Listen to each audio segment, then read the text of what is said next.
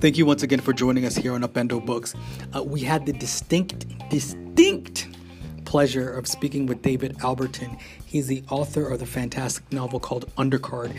David was born in Durban, South Africa, and immigrated to Canada with his family when he was only 10 years old. Since 2005, David has been a competitive tennis player and coach. He's a graduate of Queen's University and the Humber School for Writers and now lives in Toronto. The result of all of David's interest, influence, and effort is his novel called Undercard. It is infused with scrupulous research and the pulse of the times that we live in. It immediately resonated with his Canadian publisher, House of Anansi, and went on to have a great effect with his international publishers, HarperCollins Germany and HarperCollins France, as well as his world English audiobook publisher, Dreamscape Media. He also optioned the book to the award winning production company called Shaftesbury. This is a result of our conversation. Please enjoy.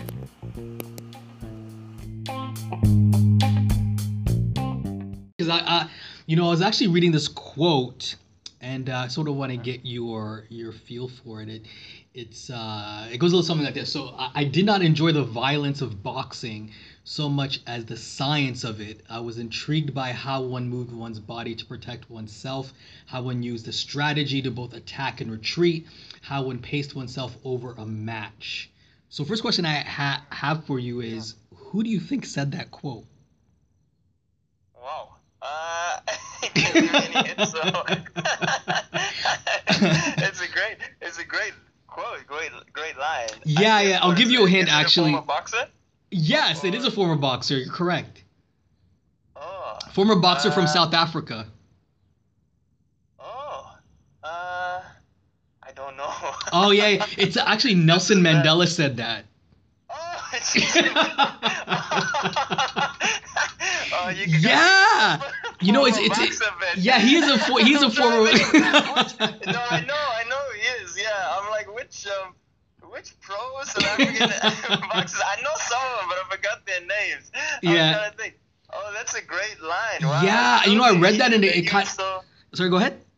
Yeah, no, it shows you how he was such a kind of um, how he was able to deconstruct, you know, even like sports, you know, like break it down and kind of, you know, articulate the sort of, um, you know, how to go about it. That's really interesting. That's a great quote. Yeah, and the thing I really love about this quote too um, it's sort of indicative of his life and his contribution to hum- humanity in the sense that you know it's studying not only your is not, not only the uh, your opponent but also yourself as well right? And and having the exactly. proper tools and, and the perspective to to go into any type of situation knowing that um, that you can overcome right? So I, I thought that was it was a pretty interesting quote. And he yeah he's a you know a remarkable character to say the least a remarkable uh, humanitarian. Um, so as far as your book is concerned, I, I really enjoyed it. Um, what actually inspired you to write the book? Uh, well, uh, um, first, uh, great points on Mandela, on the quote and everything. Yeah, mm-hmm. it's a great uh, summation of that. Um, but um, so it came about really. I had written two. I had attempted to get two books sold previously. Okay. And it was um, trying to construct kind of something that I thought. Uh, I mean, I was just, you know, my plan was just to keep writing until I got, you know, published. Mm-hmm. And um, kind of everything I'd learned from those two books in terms of what people responded to and then what people didn't respond to.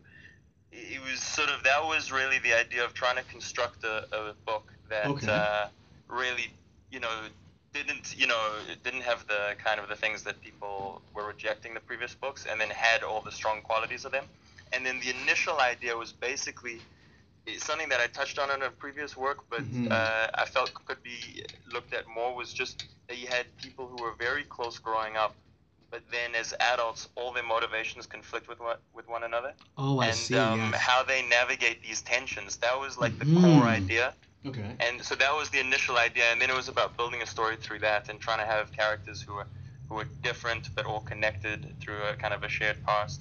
Yeah, and that's one of Yeah. the thing that uh, I really loved about the book too is that the characters all have distinctive personalities, uh, and I think one of the traps that that authors get into is the characters tend to sound very similar, so there's no differentiation there. So, um, in, in going about that, did you construct the characters one by one, or was it a situation in which you thought of them sort of as a tableau, and all of them sort of came to you, and you, uh, you know, you you were able then to sort of jot down these different personality traits that they had, or how did the characters come about?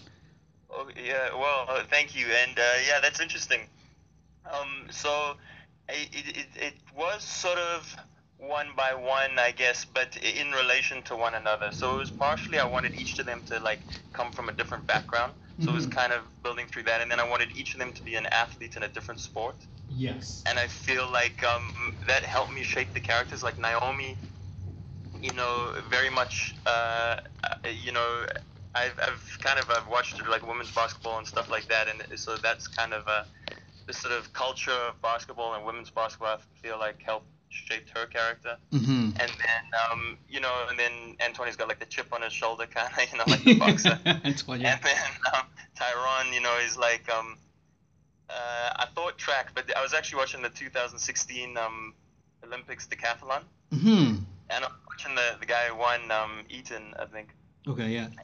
Just he was so exhausted, you know, by the end, and I, I just thought like this is a sport of such like, um, just sort of discipline and and um, uh, sort of such like solid characters, you know what I mean? Mhm. Like these versatile. So that's uh, so it was after that that I decided it should be a decathlete Okay, yeah. and then um, and then tennis for Keenan, and uh, so um, that was uh, one of it. And then I wanted their parents' lives to really influence them. So it was just Mhm. yeah, it was kind of like building each separately, but Yeah. kind of like with an eye to the other characters of how to make them different, but then also sort of um, shared. And then it just kind of it just sort of gradually grew from there. And then also always this eye of how can I set it up that they kind of are going to have conflicts between the characters. You know that Mhm. their personal stories can Mhm. sort of lead to tensions between one another, and that's when I, you know, it, I forget when, but at a certain point came to the idea that Antoine would be like the foster brother of Tyron.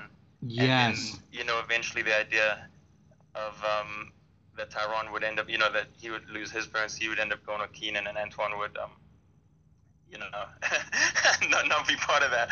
Which is obviously a big part. I, how much should I say about the plot? I don't want to give spoilers. yeah, yeah. You know what? I, I know, and that's why I'm really not getting too too deep into it as well because Yeah, you know I right, definitely want people to to read the book. But you touched on something very important. So you, you wanted everyone to have a, a different sports background, and I just wanted to get your comment on uh, what your views were in relation to the correlation between sports and writing a, a book. Um, because for the the most part, for example, um, the Deco, you know, is a boxer, uh, and most of the sports you actually feature are, except, you know, with the exception of Naomi, who's playing a team sport, um, they're individual type of sports. And I just wanted to Oh, get your your your uh, sort of your comments on the correlation between you know writing a book and then training for something like tennis or training Oh. something for like, you know boxing and things like that.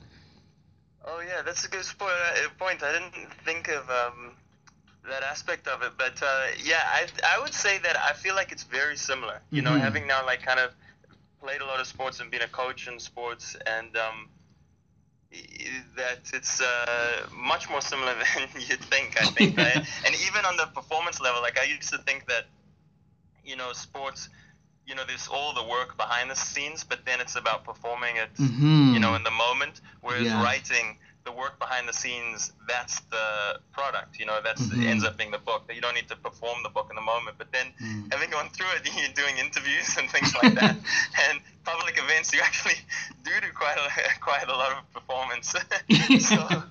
Yeah. So even in that regard, I feel like it's so. I think it's very much um, very similar. Just obviously the context is completely different. But I Mhm. mean, I think it takes the same kind of like discipline and perseverance and the same effort and the same constant desire to just keep improving and constant sort of self uh, analysis and, and seeing where you can get better and things like that. So so yeah, I think it's uh, pretty much very similar. And also studying what other people are doing, things like that, and Mhm. trying to learn from others. Yeah, definitely. And, you know, studying, I think, is a very, very important point. And it's interesting because, you know, when you're looking at so, like a character like uh, like Deco, I love Deco right away because, Oh, yeah, no, I read it and I thought, you know what, this is a fantastic character because right away, you know, he's refusing to put it be put into a category. You know, the reporter is standing there and he's trying to put him into a box and saying, you know, it's a redemption tale. It's, you know, you're, you're up from the streets. You know, you should be very thankful and uh, it sort of reminded me of what we all do when we watch sports, right? So we're watching someone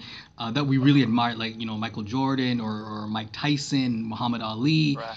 and Right. um, and you know we we try to you know fit them into these narratives where we can actually relate to, um, but it's kind of deceiving in a way. And Ant- Antoine, I think, is very clear about this that. Um, you know he's not going to be a pawn to be used right and, and that's one of the things I, I really liked about him because in a sense you know when you're looking at an athlete or, or someone who's very creative and is doing well um, we don't see as you said earlier all the work that leads up to that point right and so we get to Right. celebrate their win and live vicariously through them but then we also have the ability to you know tear them down if, if maybe they you know they didn't perform up to task or, or that we you know we feel disappointed in them in, in some respect Right.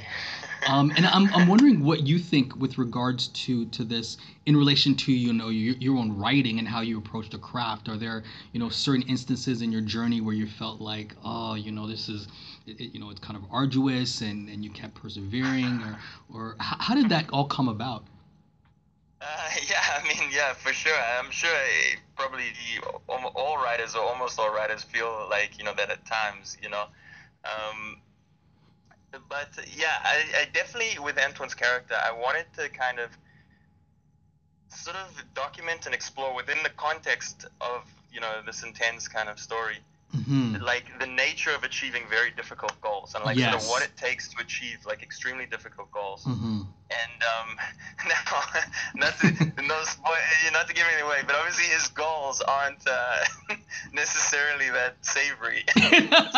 to say yeah, to say the least, Yeah, definitely. but but but but how he goes about it, I feel like is indicative of achieving any difficult goal. So Mhm. that was kind of one of the things uh, because it's something being you know sort of being a writer, being a coach, uh, being an athlete.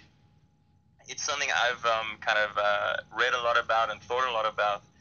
So I thought it would be a great thing to kind of like um, include that sort of that whole uh, discussion about that you know how we improve our skills how we develop and everything even though Mhm. it ends up in the book because so much is obviously about the plot and the characters that it's, exactly. it's kind of in the background and, and uh, you know it's, it's not that prominent I Mhm. still think you know what you've just described. I think is is that you know where there's some a- attempt to to kind of engage in this area, and uh, mhm. yeah, Yeah, know, definitely, I, I agree with that. And one of the other characters that I really loved was Naomi, um, Okay, because yeah. no, she's uh, she's a very strong character, and she's sort of independent of everybody else. And and I thought that uh, you know, given the context in which we're living right now, you know, with me with Me Too and and all these different types of empowering movements, that I think um, she's a character of the time. I think in terms of not really being beholden to sort of that you know uh, patriarchal um, you know depiction right and i think a lot of and this is one of the things that hemingway got hemmed up for right is, is writing these uh, female characters and, and no slack to hemingway. He's he's a fantastic author.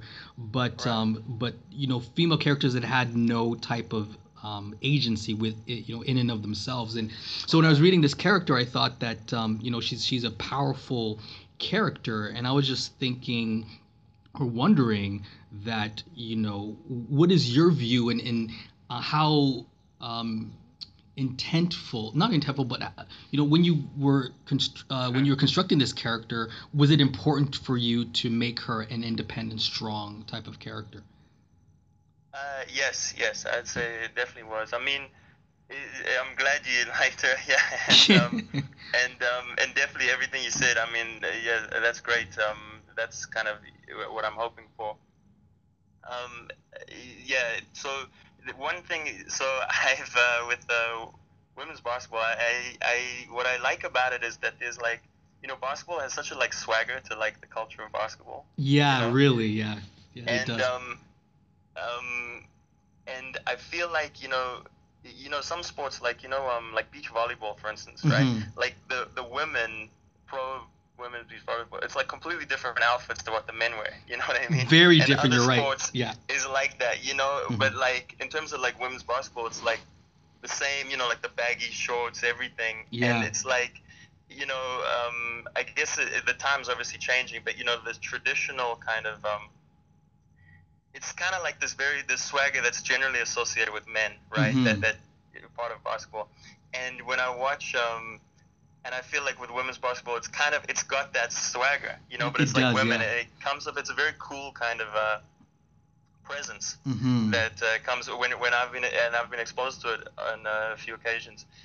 And I just so going into it, I just knew that I wanted her to be a basketball player, Mm-hmm. and um, that helped kind of like uh, craft the character, you know, and that that she's got this sort of real physical presence, and then um, sort of a, a charismatic presence, you know, and then sort of uh, building from there. And then at the same time, I did want her to have sort of. Uh, uh, you know, some insecurities and things like that too. Oh, and, and I sort of drew kind of um, because of her background. Uh, she's uh, sort of everything. She's sort of like a mixed race background, and then her parents are divorced, uh, Mhm. and then she's kind of recently changed careers. Like everything about her is kind of like she's in between Yes. uh, worlds, sort Mhm. of. So, and then uh, being an immigrant, and um, uh, I, I've found that sometimes uh, when I've uh, spoken to people mixed race or, or read or, or listened uh, to things, it, it it might be a greater extent, but it, it reminded me a lot of my feelings being an immigrant. You know, of this sort of caught between worlds and things like that. mm-hmm. So I drew on that a little too for her character to yeah yeah, to kind of round her out. Yeah, yeah, definitely. round Um, her out exactly. Yeah. So, in terms of your own journey to being published, I'm just wondering, and I'm really interested in finding out what your early experiences were with uh, with writing stories. Oh well, yeah.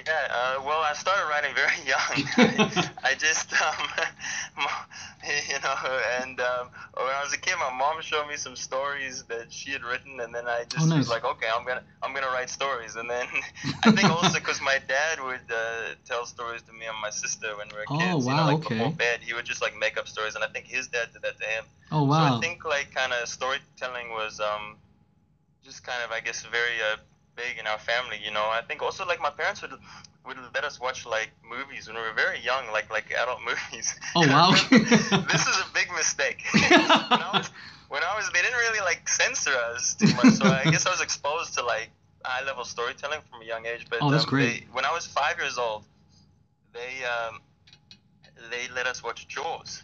oh wow! Yeah. and, and, Classic. and I'm from Durban, South Africa, so that's on the Indian Ocean, and Yeah. there's like sharks there, yeah. you know, on the, the beaches, and uh, some of the beaches have nets, and you know, every year people get attacked by sharks there, right? Like not too many, Yeah. and the odds are low, but still, anyway, and. Uh, and we would go to the beach like every weekend.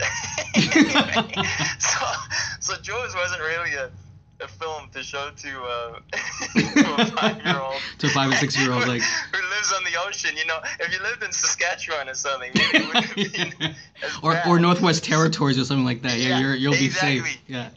Yeah, exactly. So I, uh, so I was terrified of sharks for a long time. But um, anyway, so I always um wanted to write stories, and I and I always kind of um, hoped that one day I'd have a career either sort of screenwriting or, or writing Mhm. novels. And I was always attracted to kind of like these large, kind of epic, um, grand stories. And I liked sort of like fantasy and science fiction as a kid. And then as I got older, I kind of wanted um uh, I wanted to kind of to do sort of like these adventure stories that you find in like Lord of the Rings or you know like Dune, you know like those kinds of books. Mhm. But um, but like set in the real world, you know what I mean? Like these sort of grand epic adventures. Like you kind of get, you know, which I think was more common in sort of like 19th century, you know, with um, like Victor Hugo and, and those sorts of writers. You had these like um, Yeah, Alexandre epic Dumas and tales. stuff. Hmm and um, so yeah, and then I took creative writing at university, and then um, um, and I majored in film, so you know there's a lot of storytelling background in that, and then from then I was just uh, that was uh, sort of the pursuit that, you know that I was going for, and then I fortunately um, with my first book I didn't have an agent or anything, and I just I submitted it like crazy. I, I pitched it for about 18 months. Wow. And, yeah. Uh, yeah, I, and I rewrote it a lot. I mean, it really that that period, I I think um, it just developed my writing so much because I was Mhm. constantly revising. You know, if I got any feedback, you know, at first I would get no responses. You know, just you know, I actually showed my agent. I kept like a list of like the like the submissions history of that book. oh, nice. And when I got my agent, I showed it to him, and he looked, and it goes, he's like, no response, no response, stock rejection, stock rejection, no response. He's like, wow, this really made waves in the industry. Making history here. Yeah, exactly, exactly. Yeah, it shook the foundations of the publishing community.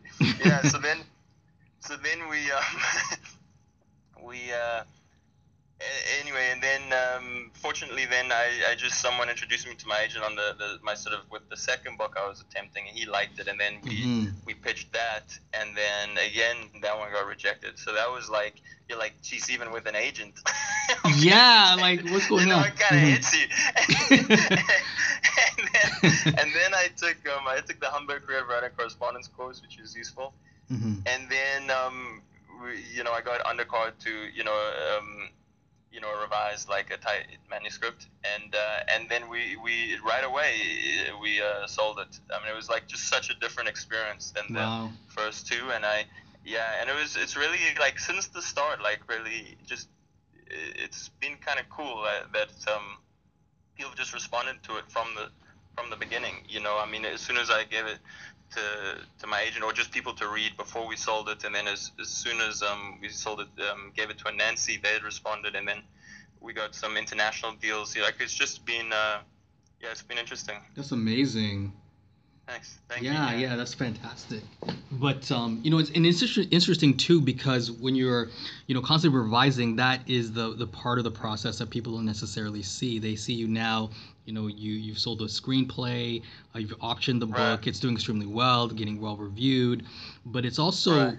sort of that um, perseverance that you had and the tenacity to keep going. Um, so, in terms of that, when you would get feedback, would you um, look at your manuscript and just include it, or h- how did you t- differentiate between the feedback that actually helped your manuscript and the feedback that was just superfluous for the vision that you had for your manuscript?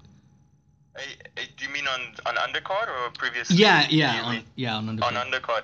Yeah, um, uh, yeah, it's a good question. Uh, so generally, if things kind of like, it's funny, like, um, I feel like you get to a point, just like instinctively, hmm you uh, you kind of start to get a feel, you know, Yeah. for for edits hmm of you, you know. Whereas I think when you're younger, you know, and you're not quite as sure, you might just take everything, or you might reject too much, you know. And I think that's sort of a skill that gradually develops, you know, just over time and just doing it more and more. Yeah. But uh, I do find like generally with edits, it's like like in an in, like an automatic reaction of like, oh, good edit, or, Mhm. or, or, or that edit doesn't gel with me, you know. Yeah. But in general, I do um, I, I like it. I mean, I like the editorial process. Uh, uh, because you're getting other people's, you know, you're, you're really getting the benefit of other people's like skills and and, and uh, their brains, you know, and, and all their effort in addition to yours, you know. So I mean, and I also think what's cool is sometimes, which I've really felt uh, revising undercard, is that you are getting, you know, a line here or there that's uh, been influenced by someone else. So even sometimes, you know, like really like they come up with it, and I think that again helps. Uh, just um, make it sort of richer the work, you know, that it's not just the product of one brain. You know what I mean? yes. Yeah, it's it's a collective. even though you are working so hard to, as you mentioned earlier, you know, have Mhm. voices and capture these different voices, it's still coming from one mind, but it, it's Mhm. sort of it, that little bit, uh, you know, a little bit more that it's like this separation as, as if it's uh, from just your brain, you know, that it's that it's other personalities are kind of infused into the sort of fabric of it. Yeah, and when you speak about these different voices, um, and that's it's very clear just in terms of the way that you know you set the novel up. But uh, I'm wondering how you approached actually doing that because, you know, in certain instances where you can you can actually run the risk of losing the reader if if you're just jumping between characters. So how did you approach it in in, a, in the way that you did in order to um, garner continue to garner the attention of the reader rather than you know having them connect with one particular character and then having them switch over to another character mm-hmm. well uh, the, yeah so that's something i worked very hard on was um, yeah. really making these distinctive voices and it's something um, in the humber course actually that, that we worked on a lot with my advisor and that donna morrissey mm-hmm. and um, so you know, one thing I would do, like, so I would try and get in the mindset of each character, kind of, um, and sort of try to think like them before writing their scenes, you know. Yes. And I would actually, um, so Antoine, uh, do you know Roy Jones Jr. The, the oh boxer? yeah, yeah, he's great, yeah. Yeah. Yeah, so he's oh, yeah all-time great boxer, and mm-hmm. he's become like an analyst. He was an analyst for HBO uh, boxing, and uh, great character. You know, yeah, great he's charming, fantastic. Great, great boxer. Great showman too. He's a very good showman.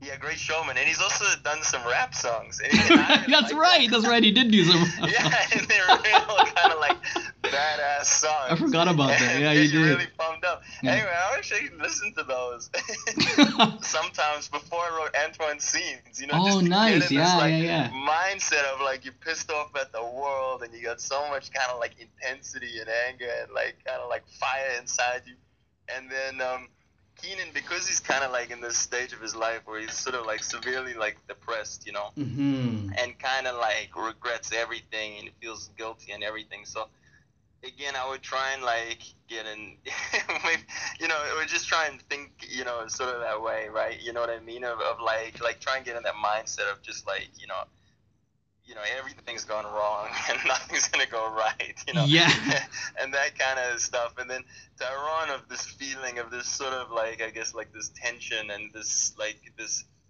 I guess fatigue of responsibility but still this like um, needing to be responsible but you know not quite sure and then sort of uh, unsure if he should follow just his own desires and things like that and then Naomi sort of what we've discussed, trying to get in that mindset too. And then also one thing I actually you mentioned him earlier. One advice, you know, there's a lot of like writer advice on the internet. You know. Yeah, yeah, yeah. Kind of circulates, and one of the things he mm-hmm. said was that he would read before he'd write. He'd read back his work as far back as he could go. Oh, really? Just okay. to get into the flow. Yeah, and that's actually yeah, that's really useful advice to get in the flow of his of like the voice, of the, the language, voice, the of character. kind of that style. Mm-hmm. Yeah, and so I would do that too. So even so, say it was a new scene with a character, mm-hmm. I wouldn't go back just like directly back. I would go back to that character's previous scene because, uh, for anyone who hasn't read it yet, the book cuts between the four characters' perspectives. Yes. So I would go back to like Antoine's previous scene and uh, read it, read it through. You know, so just so that you kind of had that same, so so you could just get in the flow of that style of, of writing mm-hmm. um, before I'd sit down to it. Yeah, and then in terms of the cutting, yeah, that I mean that that I kind of like that stuff, and I don't know if it's maybe because I took film and you know we did like quite a bit of editing and stuff, but um, yeah. and then. But just yeah, trying to uh, sort of map out okay, which character do we come back to now, and, and yeah, as you said, trying to give it that it's it's constantly moving, mm-hmm. um, but um, at the same time, yeah, that the scenes are kind of uh, self-encapsulated scenes and that you're not kind of uh, cutting them short and, and not doing justice to them. Yeah. Exactly. Yeah. And so you mentioned uh, some of your characters um, that are very very memorable i think. Uh, so i'm wondering if you could give every character in your book a compliment and a critique oh, yeah. what what would they be oh that's interesting interesting well definitely Okay, so Antoine, I would say he's shrewd. Was, oh yeah, like, he is. I right. think he is so shrewd. Mm-hmm. I think that's what I kind of admire about him, and I guess I wish I was more like that. I okay, think, okay, okay. of how he's kind of he's always a step ahead of everyone else, you know. Yeah. And I just you know I sort of and and I love characters like that in um in fiction. Mm-hmm, you know, I'm always kind of even if they're like a negative character, mm-hmm. I love the kind of proficient character who's just on the ball and just very smart, yeah, know, intelligent. Yeah, and mm-hmm. it doesn't kind of um.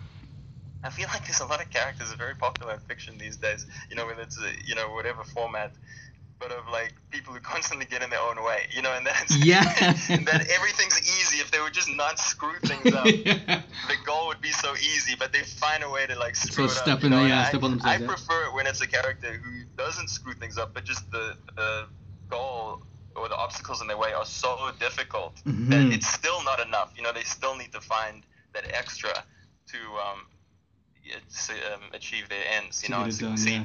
So that, and then I guess the critique of him is I don't know where to begin. definitely, then, Yeah. then he never went to see a therapist. Is probably the yeah, he definitely should have gone to see a needs that. therapist. That's for sure.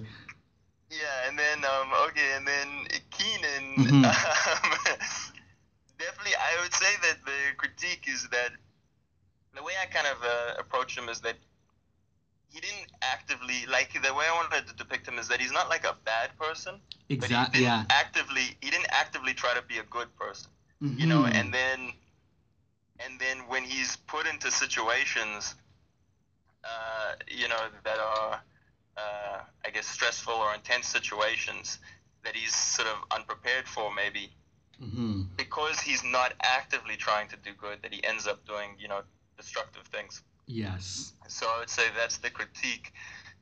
And uh, compliments uh, i think he's kind of funny. I mean i think he's charming.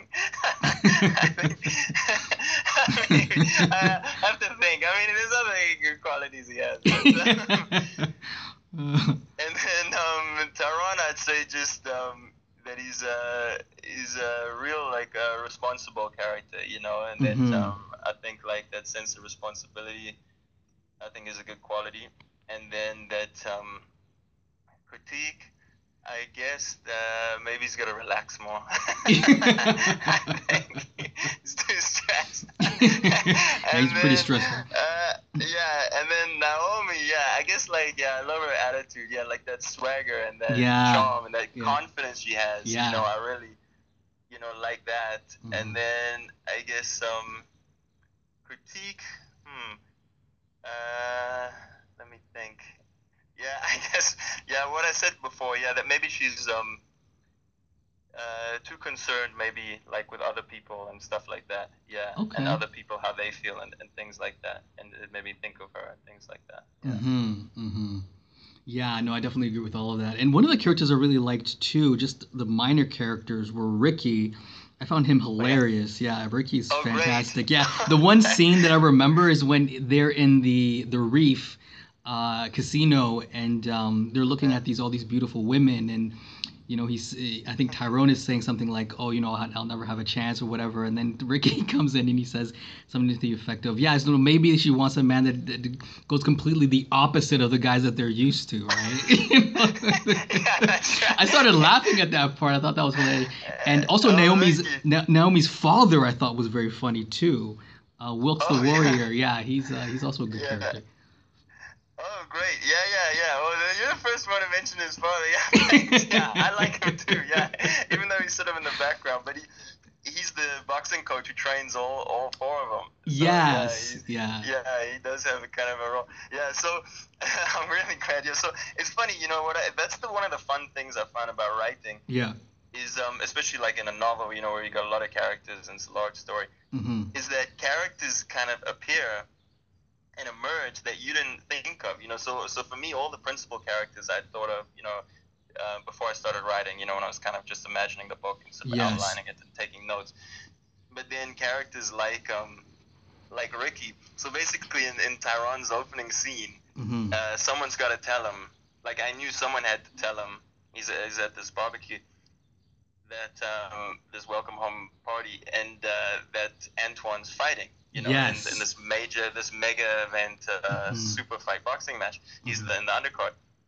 So I'm like, I need a character just to tell Tyron, just tell him that This news. is happening, So yeah. I just came up with this character, Ricky. You know, he's kind of like this boisterous, kind of like fun. Yeah, he's very fun. sort of, yeah, charming, kind of sort of self-deprecating, but, like funny.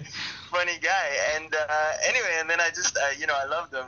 yeah, so, yeah, he's, he's a great li- like little brother type of character, you know, that guy. Yeah, yeah. And then, you know, it, he just kind of, he stayed throughout the story, you know, and, and he just kind of, and, and I find with those, those um, supporting characters, that those are the characters who in the revisions really grow and, and a lot uh, have a lot greater depth to them because really? they weren't um because they because in a way, like in the original draft, that's like the the just the formation of them. You know, like you're just coming up with the idea, like you're just yourself as the writer finding out who this person is. Like you didn't even you know know about them until you started writing. So then it's on the, the subsequent revisions that you can really like flesh them out mm-hmm. and sort of expand on their characters, even if they don't have a larger role. You just know them better, and maybe there's a line here or there Oh, and I'll just say one thing. I got a friend. I got a friend from um, South Florida. Yeah. And she's a she's a great person. and uh, she was like, uh, she does a bunch of different things. And I said, wow, you really got like a lot of a lot on the go, a lot of different jobs and stuff. She said, you know I got like 10 different hustles, don't you? she said that to me. And I love that line so much. And I'm like, I got to use that line. Anyway, and Ricky uses that line. And that's, that's where the line came from. I told her she she was happy I put it in. Yeah, like, steal it. But anyway, so, so that's, yeah, that's uh, where one of his lines came from. awesome. Yeah, yeah, he's a fantastic character. Um, So you mentioned evolution of characters. I'm just wondering how hmm. um, these characters evolved and also um, what your revision process is. Um, so, you know, do you uh, plan out the book from start to finish, or do you just sit down, you have an idea of what you want scenes to be, and you just write them down with, without any type of preparation? Right. So it's a bit of both, and it okay. also depends kind of on the book. Yes. But with this one, because I, it, one of the things going into this one that I wanted that I hadn't really ever done before was to have like some big twists, you know, and, mm-hmm. and I mm-hmm. thought that's something like you know, and like when I've done it, you know, read it in a book, you know, yeah, it's a great feeling as a reader, you know, when yes, someone really has a nice surprised. twist and you got yeah. that chill, you know, on your back, and it's mm-hmm. like an incredible experience, you know, and, and it's and it's not quite the same. Um, even though twists are amazing in film and TV, I do find it's like it's its own thing in books. And mm-hmm. uh, so going into Undercard, I really uh, because I felt like I'd never really done that uh, properly that that's something I wanted. So I did come up with sort of the twists of the novel mm-hmm. beforehand. And, yeah. and because of that, I think I planned this one out more uh, than anything I'd done previously, and I think that helped a lot. Mm-hmm. So, um, but at the same time, much of the book comes out and the scenes come out over the course of the writing. And I would say the ending, even while I had key, uh, like the sort of well, I guess it's not. Yeah, no, no spoilers here. No spoilers. Twist. Yeah, but, but, there's some big twists at the end. Yeah, yeah, yeah. Even though I had those going in, mm-hmm. Um, and some of those scenes at the end, I didn't have the whole end. You know what I mean? And know how it all came together. Yeah. Until about uh, halfway through the writing, but at that point, so I always know ahead of where I'm at. Okay. But I don't necessarily know the whole thing, and then definitely for sort of less kind of prominent scenes, I mean, those come about in the writing and yeah so so it's kind of the way i kind of imagine it is almost like kind of how a person uh, thinks of their life like plans their life right mm-hmm. like you have a plan for your life but as you live your life people come into it that you didn't you expect. know that you didn't know mm-hmm. about you didn't expect mm-hmm. and your mm-hmm. life maybe goes in different directions i feel like it's kind of the same with the book that you kind of have an idea of where it's going to go you've got an idea of who the people are but as you're writing the book new people come in, you know, and and it might go in different directions, things like that. Hmm. So as a writer, uh, and when you're actually uh, working on this particular text, how often were you surprised that uh, different situations came up or different characters would just uh, segue into the story? Uh, yeah, um, it's fairly often that char- some, I guess, supporting characters yeah. are um, they're kind of for like plot reasons. And mm-hmm. then yeah, like with Ricky, you know, they become um, they become uh, you know more prominent and, and they characters in their own right, you know, and that you that you know you as the writer start to care about them. So I'd say it's it's fairly um, often. Yeah, I would say like I mean, I don't think you know as a writer going in like. I think it's impossible to kind of imagine a whole kind of, you know, because you're creating a world, you know, to have this whole thing just Mapped in your out, head. yeah. You, mapped out exactly. Like like it, it, it does so much comes out. I mean, sometimes like even you'll write um, scenes that aren't that great, you know, Mhm. and that gets scrapped. hmm But maybe a character emerges, or you learn more about a character in that, and then you know. Um, I think I said this to you um, when we first met, but. Uh, my I like to have too much kind of hmm and then yeah. cut. I mean, this is why I love the revision process. Mhm. You know, I feel like uh, I guess a big kind of um, criticism I have with just like a lot of um, a lot of books, I'd say, Mhm. uh, or novels, is that there's just not enough to sustain them for a novel. I would say, you know, like um, you know, oftentimes you come across a book that you know it's well written and it's you know good characters and everything like that, but there's just not enough kind of in it, you know, to, Yeah, to it's really sustain like a full book, you know, Mhm. and that you know maybe the first half is good and then it's just kind of like, you know, you just feel like it's maybe there's a bit of filler in there. So I like to have too much and then you're cutting Mhm. And that and that you kind of get a sense sometimes you know you can have a whole kind of um, history to a character or a whole like subplot that you've imagined and only like you know a few lines or a page of that enters the book but it just gives the reader a sense of that there is like a world here. Mhm. you know is sort of the way like a fantasy or sci-fi writer does world building. Yeah, I feel like you're always trying to do world building, you know, even if it's set in the real world, but that that it that the reader has this sense of this larger kind of ecosystem Mhm. beyond, and that we were just focusing on this one particular story. Yeah. Yeah, yeah, and that definitely comes through. Um, I think it's funny when you said that. I was just reminded of what you know Hemingway said about the iceberg, right? That there's so much happening beneath the surface that Alright. um, you know a really good novel has that and is able to translate that to the reader. Um, you mentioned the real world, and actually one of the things that uh, I enjoyed about this book uh, was your comment uh, on you know prisons, incarceration. Um, Right. and one of the things that was very interesting for me is is uh, you know Deco Antoine saying that um, you know no one is really reformed, um, and I got to thinking about you know the the industrial complex that's built around incarceration, and Right. wanted to sort of get your thoughts on um, you know what was the the impetus or how important was it to you to actually include that in the book? I, I actually thought it was interesting because you don't really see that type of commentary, especially in um, you know contemporary literature at all. Uh, so I, I, I thought it was um, you know very interesting and actually kind of brave for you to, to include that because it's a very sort of contentious issue at this particular point in time. So um, yeah, what was your inspiration to actually in, include that into the text in the way that you did? Right. Uh, well, thank you. I appreciate that. Yeah, yeah. Yeah, there are aspects of the book that I'm, you know, you, know, it does touch on a lot of issues that you know could maybe, you know, Yeah. that are issues I guess that are kind of yeah, as you say, contentious. So it is. So it was. Uh, uh, you know, my mom said to me, you know, you're brave to write the book, and uh, and I said, well, it's not that brave when you don't think you're gonna get published. well, guess what? yeah, exactly. You know, when I was writing the book, you know, I just had my, you know, my second time around got rejected. I had no, uh, you know, I, I just thought, well, you know, who cares? You know, I did think, you know, if I'm gonna write something and get rejected anyway, I might as well write something that has meaning to and importance to me. You know, that was kind of something, um, sort of a mindset going in. You know, Mhm. which I think maybe helped me. You know, as you say, write about sort of things from perspectives that maybe, you know. Uh, you know, someone might have been um, shy to write about, I guess. But Yeah. um, so on this aspect, yeah, I, I think, you know, I wanted to kind of like look at sort of issues of inequality. Yes. You know, I think there was like, you know, on a, broad sense, Mhm. you know, and, and kind of um, look at that, but again, like organically within the context of like a great The character, with great mhm. characters, you know, that, that you never,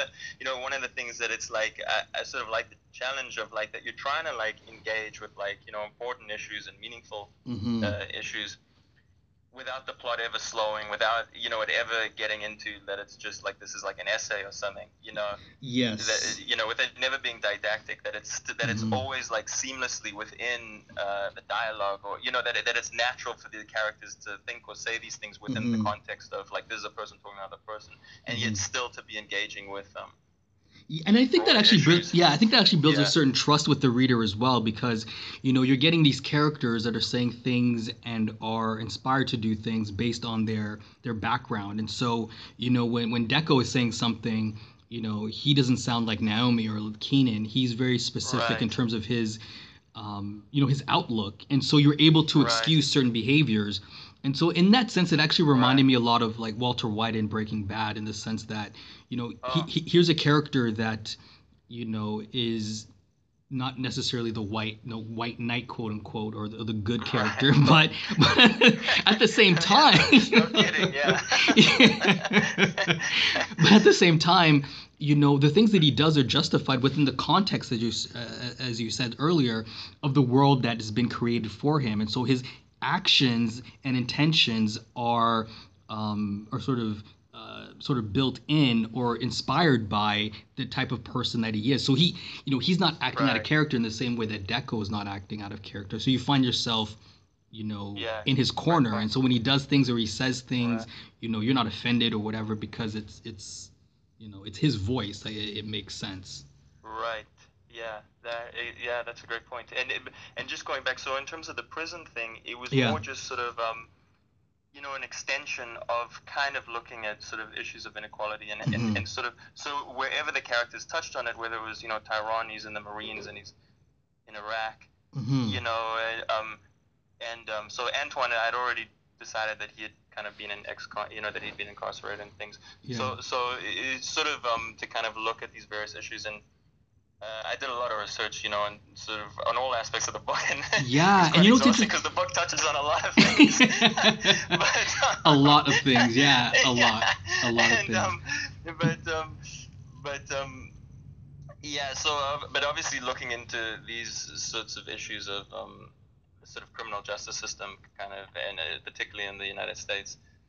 So I, I suppose, um, yeah, it's, uh, you know, it's a reflection. Of some of the the uh, you know things engaged with in the book are a reflection of kind of things I was looking at in my research. hmm And also Naomi talking about colonialism uh, and things like that. And it's interesting the timing because you know Bernie Sanders had just recently released a video where he's talking about you know the history of the United States going into all these different countries, you know specifically Latin America, and setting up these governments that were friendly, market friendly towards the U.S. and toppling governments that were not friendly towards the U.S. So it's Right. yeah, so it's, it's, it's interesting that you know your book is coming out at out at a time where you know people are really openly starting to admit these discrepancies, right, and these inequalities that exist not only domestically but also internationally as well. So Right. yeah, and, Yeah. and- yeah. In terms of this book, what what did it teach you about the creative process? In terms of undercard. Yes, in terms of undercard, you know. Uh, uh, it's a good question. I mean, I would say that like my kind of uh, uh, what would you say, like your your process? yes. I you know, I was fairly developed by the time it came to this book. Mhm. And um, just one side note, something I thought of from the previous uh, a previous question. Sure. Is just it just for um, you talking about the previous books and this is that it's interesting when you get rejected. You know, you hit it, it hits you so hard. You know what I Mhm. mean? Like it's like you know, but it's like now I'm so happy that this is the first book of mine to be published. You know what I Mhm. mean? Because Yeah. it's it's such a higher level, and I'm so happy like hmm that this is kind of like the book that you you know sort of enters the world you know in the public sphere or like this is your writing that enters the world you know uh, in the in the to the public Yes. so i think that's just something for people who are like um, writing you know if, if you're getting rejected you know it, it can be a blessing in disguise down the road you know what i mean and, and i Mhm. think so that's something to keep in mind you know um, but anyway so in regards to this uh, the creative process i'd say um, I mean, definitely, I learned. Of, you know, I didn't really know like the inner workings of the publishing industry. I mean, of course, I, I learned that now. You know, because the first and how it works. You know, with the editor and and how, uh, you know, all that stuff works, and and, and all the business end of of the a book.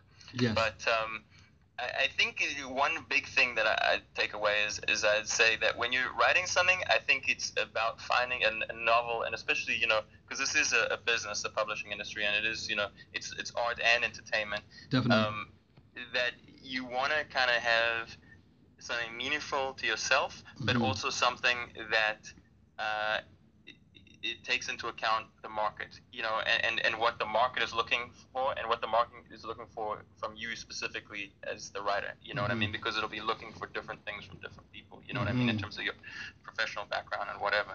So I think that's the thing in finding the balance. And with Undercard, I'd say with my first two books, the, the lesson I learned was the first one, I just tried to write something that I thought would be like exactly the book I wanted to read, you know. And then the, the second book I wrote was I was thinking what what uh, I want the mar- what I thought the market wanted from me, you know. Mm-hmm. And then with Undercard, it was really a conscious choice of trying to have both those things, mm-hmm. you know. And, and that's partially why I said in Vegas is that you know I had had some experiences in Vegas where you know and, and read some things that you know that it is this huge discrepancy in sort of um, sort of like uh, equality kind of you know that you've got like this insane kind of um, wealth and then right beside you know like low income areas and things like that mm-hmm. so it's it's ripe for kind of uh, dealing with a lot of issues but then at the same time you know you got the hangover movies and all this stuff you know mm-hmm. that, that this is this sexy city you know that's prime for entertainment you know what i mean and that you know immediately like it catches people's attention mm-hmm. so i mean so that was a conscious choice that vegas kind of like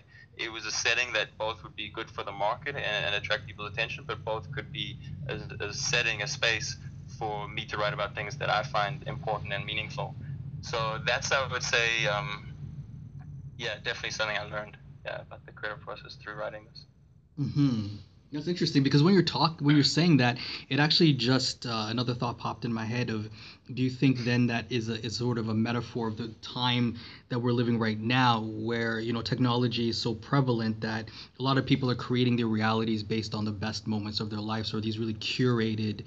Uh, moments of their life, whereas you oh, know yeah. people are not really necessarily posting the types of struggles that they're contending with. It's sort of this um, really facile representation of what their experiences are. Uh, and so when you're talking about Vegas, I, for some reason, that thought sort of just popped in my head of, you know, it being indicative of the type of lifestyle that is being celebrated right now online, where you know people are liking your pictures and then people are commenting, and you sort of live for that, right? Where you know I've read certain things where where people actually spend a lot of time online, you know, just monitoring you know whether you know their thing was liked or how many people liked it and then comparing right. you know this person against this person so yeah i think it's it's pretty interesting because you know you've touched on something that i think is um, timeless in the sense that people are always going to do that right there's always going to be this um, drive for for humans i think to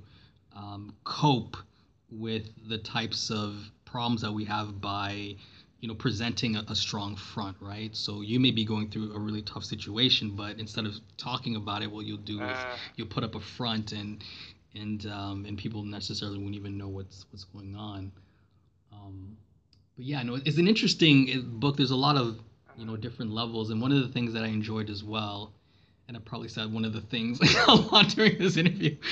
But um, but no, it's interesting because well, I'm glad you enjoyed a lot of different things. I mean, that's the goal. You know, that's what you're trying to.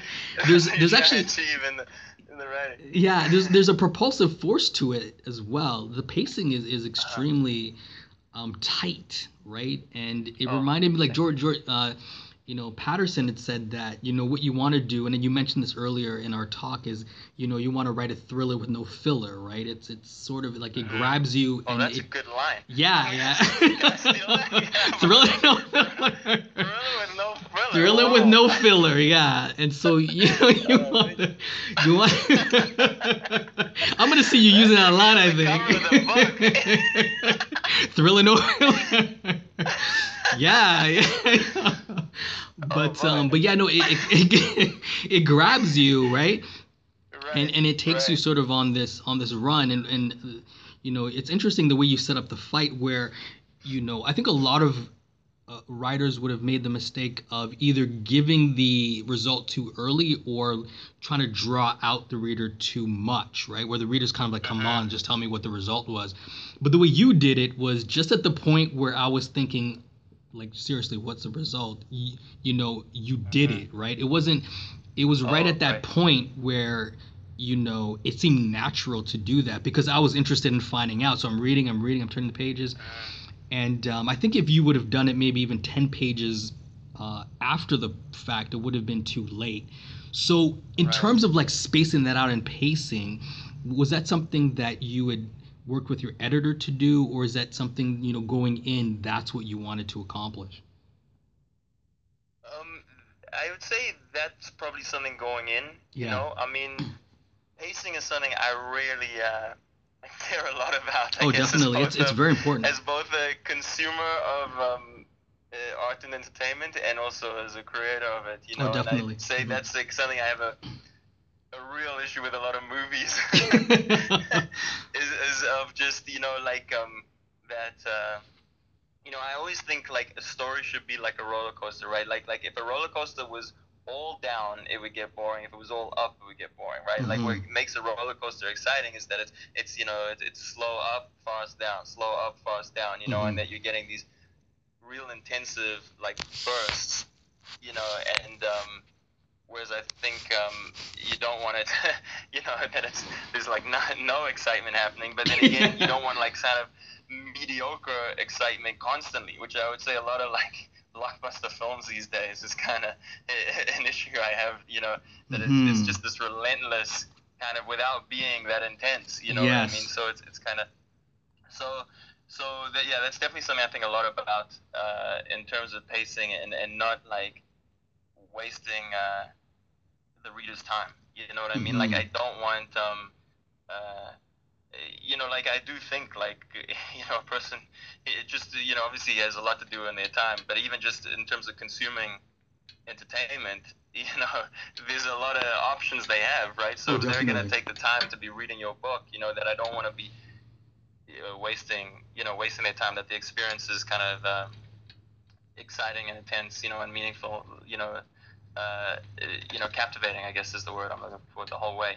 So, Mhm. uh, but I think also too, like the way I think, I'm not someone who. Like I was just thinking, like with Game of Thrones, uh, just as an aside note, not to get into the whole thing, but I know people like have all these issues with the last few seasons, and they're saying, "Oh, it was so much better when it was just people talking endlessly." Like, and I like the last few seasons more than the previous, because I'm like, well, finally things are happening. You know what I mean? It's like, you know, you don't have to watch like, you know, it's like Arya walks like ten feet over like a whole season. You know what I mean? It's like, you know, now it's like, you know, I remember. Anyway, so that's just a side note, but Yeah. so I just um yeah so anyway so yeah so pacing yeah it's definitely and uh, with the fight obviously it's a, a big um in terms of like an action like set piece big part of the book you know that um and uh yeah it was a yeah, I thought a lot about it and, and how to um, execute it and um when people read it you'll see that it's from three perspectives the fight and I that kind of helped me cutting between those perspectives where one person's in the crowd, one person's the fighter, and one person's watching it on a television screen and getting the kind of um, comment, commentary. yeah, yeah. Uh, I think that allowed me to kind of sh- uh, show the fight and that sometimes you get it in this sort of kind of overview model, you know, where you Mhm. kind of get a description of like a few rounds and, and the momentum of like past few rounds. And then sometimes you're like right there, you know, in the experience of the fighter, you know, Mhm. as it happens, you know, like blow by blow. And, and sort of cutting back and forth between that, you know, uh, I think keeps it kind of moving, that it's never uh, sort of just in one sort of uh, experience, to, you know, running on too long. Yeah. Yeah, and, and actually that scene also reminded me too of Raging Bull and you know that uh, that fantastic uh, you know Scorsese movie, um, especially Right. in the ring where you know he was very masterful just in terms of the shots he was using to Oh, really yeah. like bring you in the ring and um, also just hold your attention and you're sort of anticipating you know sitting at the edge of your seat like okay, so what's going to happen and and things. So yeah, that's extremely important. Pacing is everything, especially with a novel like this. Um, so speaking of that, I'm wondering, you know, what is your favorite book, and um, yeah, what is one thing that you learned from it? Wow. Well, I mean, I mean, I always find it tough to. Okay, what is one of your favorite say- books? Yeah. Yeah, yeah, yeah, yeah. I would say Mhm. a recent book that I feel like influenced um, Undercard because Okay. you know there's lots of favorite ones for different reasons. But I Yeah. mean, um, the book The Wind Up Girl, which is like a Wind sort of Girl. sci-fi. hmm The, the yeah, you know it? Uh, the Wind Up Girl. The name sounds familiar. Yeah. Yeah, it came out I think 2009 or 2010, and it won a bunch of sci-fi awards. hmm and it's set in uh, Bangkok in Thailand, and it's kind of like a near future, kind of dystopic, like post um, gasoline world, and Oh, nice. uh, it deals with the environment a lot, and uh, and I, I in that kind of follows four characters written in the present tense. Oh wow! And I just Okay. really like the book. Yeah, I really like the book, and I like the way uh, the writer, his name's uh, Bacigalupi, I think, and uh, the way hmm. he ex- the way he executed it. Um, you know, the the sort of cutting between the, these four principal characters.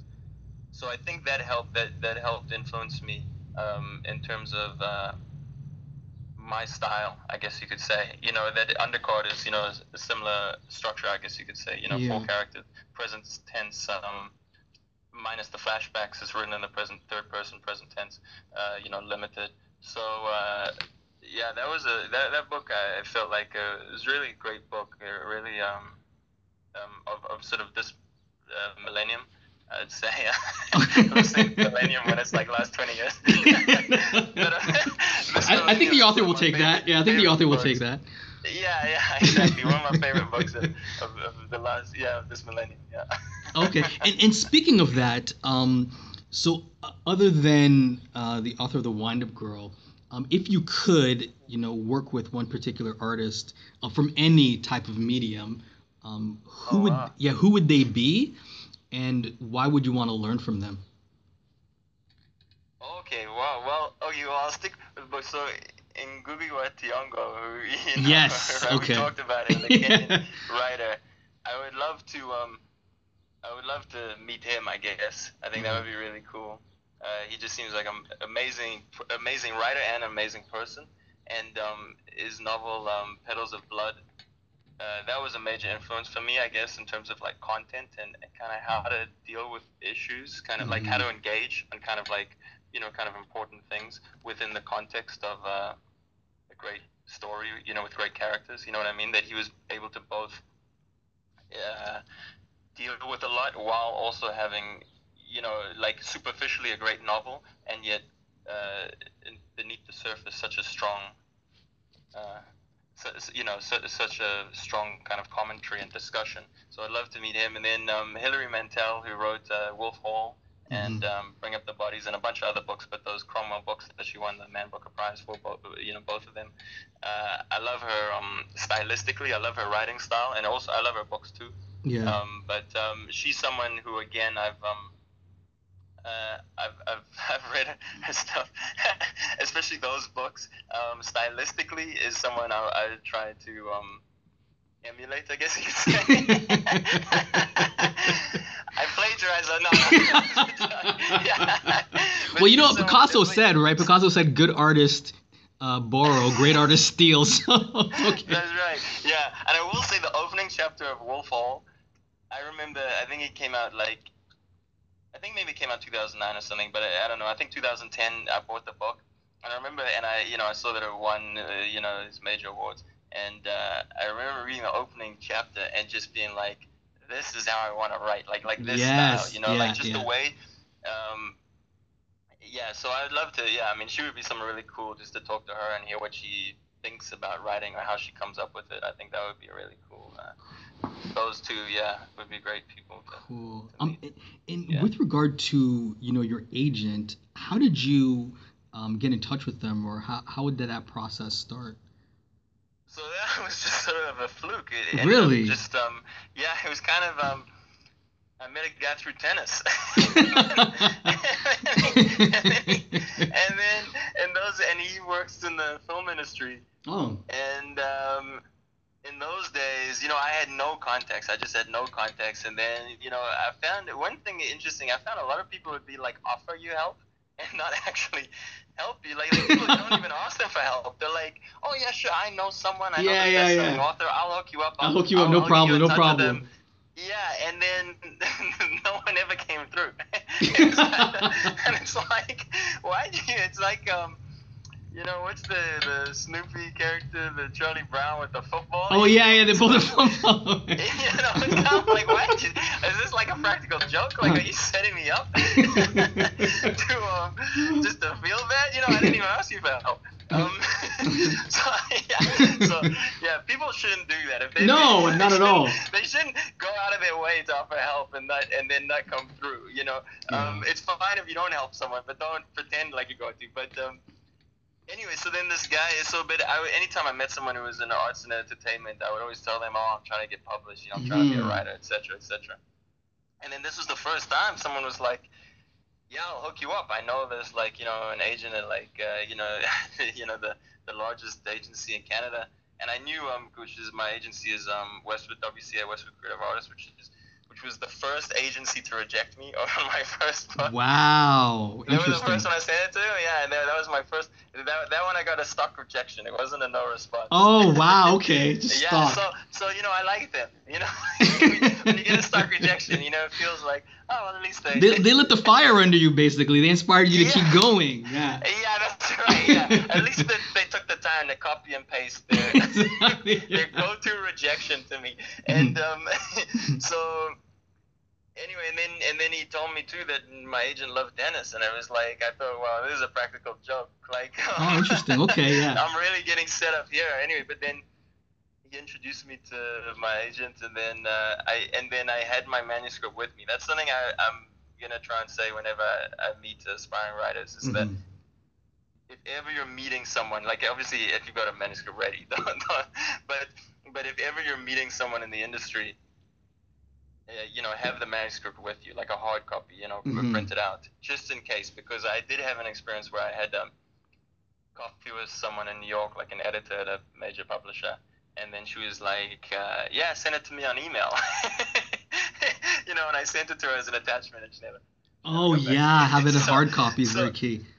So, so I mean, definitely, you, you still want to email people, and obviously, I'm not saying like force it on people, but just you know, if someone's like, "Oh yeah, I'd like to read it," you're like, "Oh well, I got it with me right now if you want Mm. it," because I, I think it is a big difference. Um, you know, these people, you know, get like uh, countless emails. You know, so if um, so if, if you can get a hard copy in their hands, I just think they're that much more likely to read it. But but anyway, so the so yeah, I had the hard copy with me, and uh, my agent, at, you know, he said, "Sure, I'll read it." And the next day, he called me, and he was like Interesting. Okay. oh, let's meet again in two weeks and talk about see if we can sell it. So, it, yeah, I could, I didn't believe it for about a month. I'll be honest. I was kind of like, like this guy. Yeah. somehow, yeah, somehow there's a catch. There's a catch, like you know, and then Yeah. uh, The shoe's gonna fall. yeah, Yeah. it's kind of like yeah, as things start going your way. Uh, you know, eventually you start to believe it. You know, it's like when Anansi said they wanted the book. I was kind of like, Okay. yeah, it seems like this is actually, ha- you know, like there was some mm-hmm. part of me that was like, somehow this is an elaborate practical Scheme, joke, but yeah. but but it was only a small part, you know, it wasn't like my first thought anymore. You know, it was kind of like, you know, and then by the end you're like, you know, then after a while you're like, how come we don't have a deal here? like, what are you talking about? They're not gonna do it. Yeah, exactly. Yeah, you switch pretty fast. Yeah. You've changed, man. You've changed. exactly. What do you mean I'm not on the front cover of Time magazine? Yeah. yeah. So, as far as your manuscript, I think that's a fantastic, uh, uh, you know, piece of advice for for aspiring writers. Um, so, Right. you know, at that point, how, you know, when, because you mentioned ready, and a lot of uh, published authors mention, you know, don't send it out until it's ready. So, what was Alright. what was your definition of ready, or what is your definition of ready Yeah. to an aspiring writer? Yeah. So that's a, yeah, that's a good question and it's an important thing. So with my first book, Mhm. I went overboard. Right? Okay. So, so I wrote it. It was nine years before I submitted it, and I revised it so much, and I'm Oh, like, wow. it's perfect. You know, like this is Mhm. like a, a, a diamond now at this point. You know, and um, I'd gone overboard because Wow. you know because I think the thing is, you know. You, you don't want to, I guess, give up your life on a you know, you learn things through the submission process. You learn things through the pitching process in terms of what about your writing resonates with people in the industry. You know what I Mhm. mean? I think that's a very valuable thing you learn when Mhm. you sub, when you pitch things. You know, and um, and and you know, uh, and uh, again, like undercard is a product of that, right? You know, that I I learned so much of what people did respond to and didn't respond to my writing from the first two attempts Mhm. and, and which helped me craft, you know, uh, the story of Undercard. You know, in terms of which characters I, I chose, in terms of the number of characters. I have four characters. You know, my, my thinking was, at least one of them is going to resonate with somebody. that was one of my thoughts. that was one of the reasons for four characters. And the interesting thing is that people have told me, um, like you're just talking about Antoine and Naomi. They, um, what I'm kind of one of the things I'm happy about, just on a side note, is how people have told me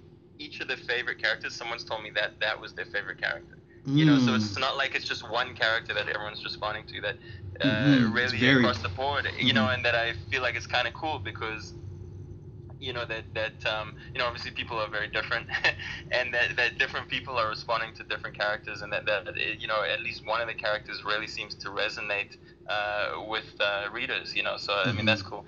Um, but just um, so I think it's um, yeah like I think definitely like I, I've heard sometimes like aspiring writers say like uh, you know uh, I'm thinking of submitting it uh, I'm almost finished the book and it's like what do you mean you're not even Oh wow! No, no, no. Yeah, you should not do that. of submitting like you know like like definitely you should be doing revisions right like you Mhm. should be doing revisions and i mean like i don't think it has to get to the point where it's like you you think you know with with, with my first attempt i thought it's going to be as good as i can possibly like that i cannot think of a way to like improve one line you know what I mean? Kinda Exactly. like that was my mindset and i don't think it needs to be that far you know Mhm. so i don't think there's like a golden rule of like four drafts or something like i think Yeah. you know drafts it depends on you know and like you sometimes you come with ideas um i think it's just definitely that you should uh, you know you should do and, and also people do different kinds of revisions you know like i know for myself when i do like when i call it like a draft like a major revision i'm doing like tons of revisions Mhm. throughout you know what i mean like that includes multiple you know so Yeah. but definitely it should be well revised. You should have people, whether it's people close to you or if you can get, you know, writers, but definitely have like friends or family or whoever should have been reading it and getting responses from them and then revising it according to, you know, obviously you don't need to like just appeal to what anyone says, but just getting people, gauging people's reactions and then, you know, adjusting accordingly. Hmm and um, and and definitely you know that it's edited obviously just in terms of uh, you know grammar punctuation Grammar, punctuation, stuff like that. so uh, but but yeah so I think you know I think that's one of the things though getting that right feel hmm um, is, is one of the things that comes with habit. But um, with, you know doing it multiple times but I would say uh, you know yeah don't don't feel like you gotta spend years you know I, I mean you can spend years writing the novel but like years revising it you know once you feel like it's already strong. Hmm you know before you start submitting. Because the thing is uh, one of the things i've learned is that people can like your writing but they might not respond to your story or your character like that particular story and those particular characters. Hmm so what ends up happening is if you're spending too much time, um, you you like like the more books that you're submitting or stories you're submitting, right, whatever format, the more opportunity you have for something connecting with someone. Exactly. You know what yeah. I mean? So uh, so that's yeah. So and in terms of I'll say just with undercard, I could have revised it more. Like when I gave it to my agent Mhm. um, for him to start submitting. hmm I felt like I had a very strong manuscript, you know, Mm-hmm. but I could have still, uh, like, you know, Worked on waited it a few months and Mhm. come back to it again. And I Yeah. thought, let's see, because I had kind of realized at that point that, like, if it doesn't resonate with anyone, it doesn't really matter if it's a bit sharper and tighter. hmm You see what I mean? That's a good point. You, you know, yeah, exactly. And that you are going to be revising it for, for, you know, about at least a year hmm if it gets picked up with the publisher. So, so yeah, yeah. I mean, is yeah. So that's what I'd say. It doesn't have to be perfect, but make sure it's strong. Yeah, Mhm. you know, it's a general. Finish I'm not finish it like first, obviously. that's that's what I'm trying to say. Yeah. Um, okay, and and uh, as far as your vision process, what is that like? So you you finished it. You, do you go back scene by scene, or how would you how do you actually? Oh, and the put it revision, the revision Yeah. process. Yeah, um, yeah, I, uh, well, with the, with the, um, if it's just myself, without the publisher, without Yeah. the editor, yeah, basically, I'll generally try and get people to read it, Oh, okay. and then I will also, I'll sometimes have ideas will come to me post uh, you know, your your draft is over. You know what I mean? Mhm. Just with time away, you Mhm. suddenly think, oh, that would be a good line, or you know, it can be as small as that, or, or oh, okay, maybe I could do this differently. Mhm. You know, and then also once you start to get people's reactions, just like taking note of people's reactions. So definitely, you know, it helps. You know, having a little bit of time where it kind of like between people's reactions and then just you having a bit of time away, you know, you can reflect. You sometimes have ideas going into the revision, but I will do it. Yeah, I'll just start at the beginning and we'll work through. Work but, through. and I'll but I'll keep like a document, a word document of any ideas I have. Whether I, you know, so sometimes it'll be an idea later, but I Mhm. won't really get to it. I, I do go it like chronologically through it, Mhm. and then with the um, when it's with uh, the publisher, with the Anansi, um, you know, it starts off. My editor described it as a great uh, metaphor uh, or whatever, but it like hatchet, hatchet, knife, scalpel, right? Is that like so? It starts off he he just had notes and he gave me his notes and they were Mhm. like you know um, broad and kind of big you know like so there were some things that had to be changed some scenes had to be changed Mhm. you know to develop some characters and in which direction you had to develop them stuff like that you know what i mean really kind of big broad stuff you know a couple like uh, yeah pretty much like that you know on the larger scale and then uh, I did a whole revision like that. You know, changed a lot of things. You know, cut a lot, added a lot, and then uh, the following, uh, and then and then again he goes through it, and then again it's just notes and, Mhm. and more detailed notes, right? And then Mhm. so it's kind of like uh, adjusting specific scenes. You know what I mean, according to the notes and stuff like that. And again, so it wasn't like. Uh, from that point on, you know, the, it, not really much changed in the plot, right? You know Okay. that it's like a minor scene or something changes, but Mhm. um, I mean a scene might change, but like the overarching plot didn't change, Didn't right? change. And and then from then it goes towards the line edit and the um, where the editor's gone like you know line by line, you know, you know, Mhm. really making edits on the sentence, and then it goes to the copy edit, which is basically the same thing, but you get a different person as the copy editor does it. More and notes, then yeah. it goes to the proofreader, who's another person. and then by the time you've gone through it all, you never want to look at your book ever again. That's kind of the process. That's awesome. Um, okay, Yeah. so uh, my last question is: as an artist, I know Uh-huh. this is your first book, but I'm interested in finding out what you're looking to contributing contribute moving forward. oh, you mean in terms of new books, or? Yeah, in terms of mean? new Uh, books or any new art that yeah. you want to do. Yeah. Um.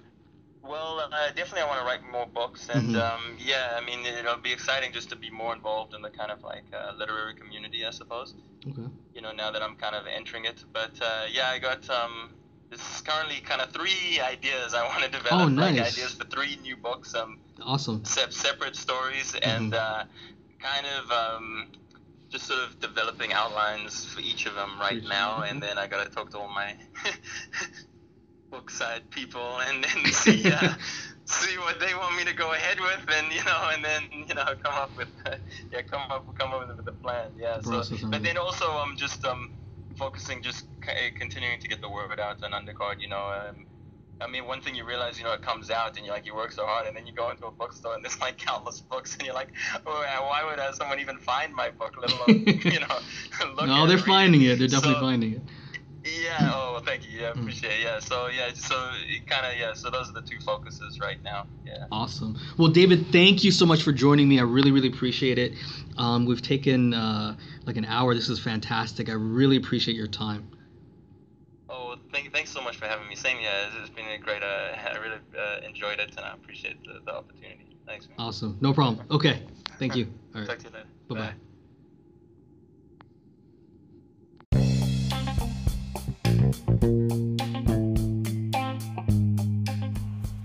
Thank you for joining us today. Uh, please follow David through his website, davidalbertyn.com. That is D A V I D A L B E R T Y N.com. His publisher is House of Anansi. And you can follow us on Instagram at upendo, U P E N D O, underscore underscore books. Thank you so much for listening. And remember, these are our stories.